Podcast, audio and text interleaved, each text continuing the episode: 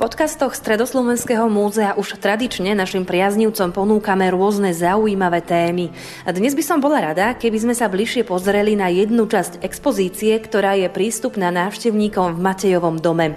Konkrétne ide o cechy. No a viac mi o tom prezradí lektorka Stredoslovenského múzea Petra Byrasová.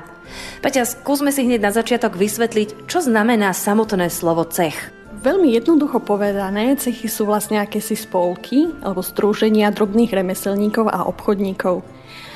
Zakladanie týchto spolkov možno chápať ako prirodzený spôsob ochrany trhu pred dovozom tovarov z iných miest či krajín. Mám pocit, ako by som sa s týmto slovom stretávala pomerne často, ale cechy tu určite neboli odjak živa. Ku ktorému storočiu ich napríklad môžeme datovať v samotnej Banskej Bystrici? V našom meste už asi v tom štrnástom storočí boli rozvinuté remeslá a skúsi tipnúť, ktorý cech bol založený v Bystrici ako prvý. Dobre, tak čistý tip zlatnícky? Nie, boli to e, mesiari, potom následovali krajčíri a ševci. Podľa toho, čo si mi spomenula ešte predtým, než si mi položila túto záľudnú otázku, a sa mi zdalo, že cech už bol v tej dobe akousi organizáciou. Je to tak? Presne tak, máš pravdu, áno. Táto organizácia bola aj presne stanovená akýmsi vnútorným poriadkom alebo nejakými smernicami. E, tieto artikuly, odborne nazývané, e, artikuly určovali práva a povinnosti cechu. E, stanovili pevné ceny výrobkov, e, vymedzovali mzdy a povinnosti tovarišov. Dôležitou súčasťou týchto artikúl bola ale predovšetkým ochrana spotrebiteľa pred nekvalitnými výrobkami, pretože bez členstva v cechu boli takíto výrobcovia považovaní za fušerov. Títo fušeri mali zakázané predávať svoj tovar na trhoch, ich výrobky sa bez náhrady zhabali a boli vykázané z mesta. Existovalo aj nejaké znamenie, podľa ktorého sa dalo určiť, z akého cechu ktorý remeselník pochádza? Samozrejme, tých znamení bolo hneď niekoľko, napríklad sa to dalo určiť aj na základe priezvisk. Dodnes dedené a vo svete najviac rozšírené je priezvisko Kováč. V nemčine je to známe ako Schmidt, v angličtine zase ako Smith, alebo Schuster, obuvník. V cechoch sa však nestržiavali len výrobcovia, ale aj obchodníci, takže napríklad časté bolo aj prízvisko kromer, čiže kupec, alebo slovenčine známe ako kramár. Remeselníci sa však združovali aj podľa lokalít, takže v stredoveku sa často stalo, že celé ulice boli pomenované podľa remeselníkov, ktorí v nich bývali. Stať sa cechovým majstrom nebola jednoduchá záležitosť. Vyžadovalo si to roky praxe a záujemca musel prejsť všetkými stupňami cechovej hierarchie. Aké stupne to boli? Tým úplne najnižším stupňom bolo učňovstvo. Učňami väčšinou boli jedenásť až trinásť roční chlapci. Museli by to byť chlapci zo zákonného manželstva a do úvahy neprichádzali deti kata alebo hrobára, pretože to boli také nečisté povolania. Učňovstvo bola vlastne akási prípravka, ktorá trvala dva až štyri roky. Učeň býval počas učenia v rodine u svojho majstra, od ktorého dostával stravu, odev a obuv. Treba povedať, že títo nováčikovia učni to nemali vôbec ľahké a nenadarmo sa hovorilo učeň, mučeň, pretože oni boli viac ako keby poskokom ako učňom. Ich práca spočívala v upratovaní v domu, v dielni, pomoci v kuchyni, roboty na poli alebo podobne. Za svoju prácu nedostávali mzdu, naopak väčšinou sa ešte žiadalo, aby sa za to učenie ešte aj platilo. Takisto rodičia toho nájdeného učňa museli mať aj ručiteľov, ktorí ručili za to, že chlapec z tohto učenia neújde. Ak by predsa len zdúbkal, tak museli za neho zaplatiť ten poplatok. Po uplynutí týchto dvoch až štyroch rokov sa chlapcovi skončila učňovská doba, dostal výučný učňovský list a zapísali ho medzi tovarišov. Spomínala si mi, že každý cech mal počas ceremónie príjmania učňa za tovariša určitý zvyk. Aký?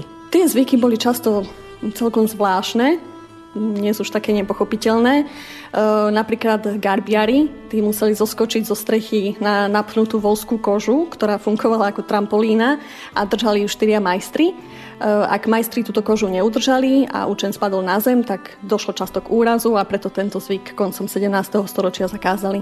Ďalší stupeň po učňovi bol tovariš.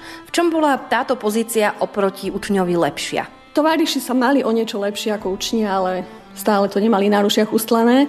Dostávali už aký taký symbolický plat od majstra, akési sprepitné, no ale aj pre nich platili mnohé obmedzenia. Napríklad sa nesmeli stýkať s nečestnými ženami, nesmeli klebetiť s dievčatami, nesmeli chodiť do krčiem a tak ďalej.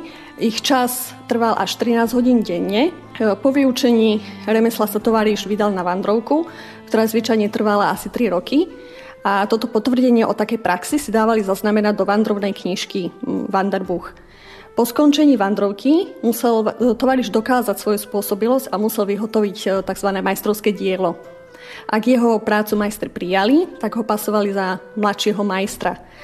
Bol prakticky už v pozícii majstra, ale ešte stále má niekoľko povinností navyše. Napríklad ako prvé sa musel stať mešťanom. Musel si zariadiť dielňu, pokiaľ ju ešte nemal, a zároveň sa musel do roka oženiť, inak ho čakal peňažný trest. Ak bol takýto mladý majster chudobný alebo vypočítavý, tak sa neváhal oženiť s nejakou vdovou po majstrovi, hoci aj oveľa staršou, alebo sa priženil do rodiny majstra tým, že si vzdal teda jeho dcéru. No a takto získal všetko, čo mu predpisovali tie artikuly. Na čele cechu stál cechmajster. Aké boli jeho povinnosti? Cechmajster bol volený majstrami cechu raz za rok alebo za dva. Cechmajstri viedli rokovania, spravovali kľúče od cechovej truhlice, kde sa nachádzali všetky financie a všetky dôležité dokumenty. Pravidelne kontrolovali kvalitu výrobkov a v menších sporoch boli aj v pozícii sudcu. Znakom hodnosti tohto cechmajstra bola tzv. Feruľa, to je vlastne akási drevená palica, ktorá sa používala ako obradný prostriedok a boli ňou pasovaní prichádzajúci majstri za nových členov cechu. Niekedy sa však používala aj na trestanie takých nespratníkov, tovarišov. Všeobecne treba povedať, že členstvo v cechu nebola len ekonomická zábezpeka, ale predovšetkým dôvod na hrdosť. Cechy však mali aj povinnosti voči mestu, museli sa zúčastňovať pri hasení požiarov, vypomáhali pri organizácii výročných trhov. Od osemnásteho storočia prenikol do našich miest nový fenomén, e, manufaktúry, začali sa stávať továrne a tie postupne nahradili cechy. Manufaktúra síce cechy postupne vytlačila, no ich pozostatky môžeme nájsť aj dnes, napríklad v Matejovom dome. V jeho expozíciách sa nachádzajú cechy medovníkárov, zlatníkov, garbiarov, zámočníkov či hodinárov. Príďte sa o tom presvedčiť aj vy. Tešíme sa na vás.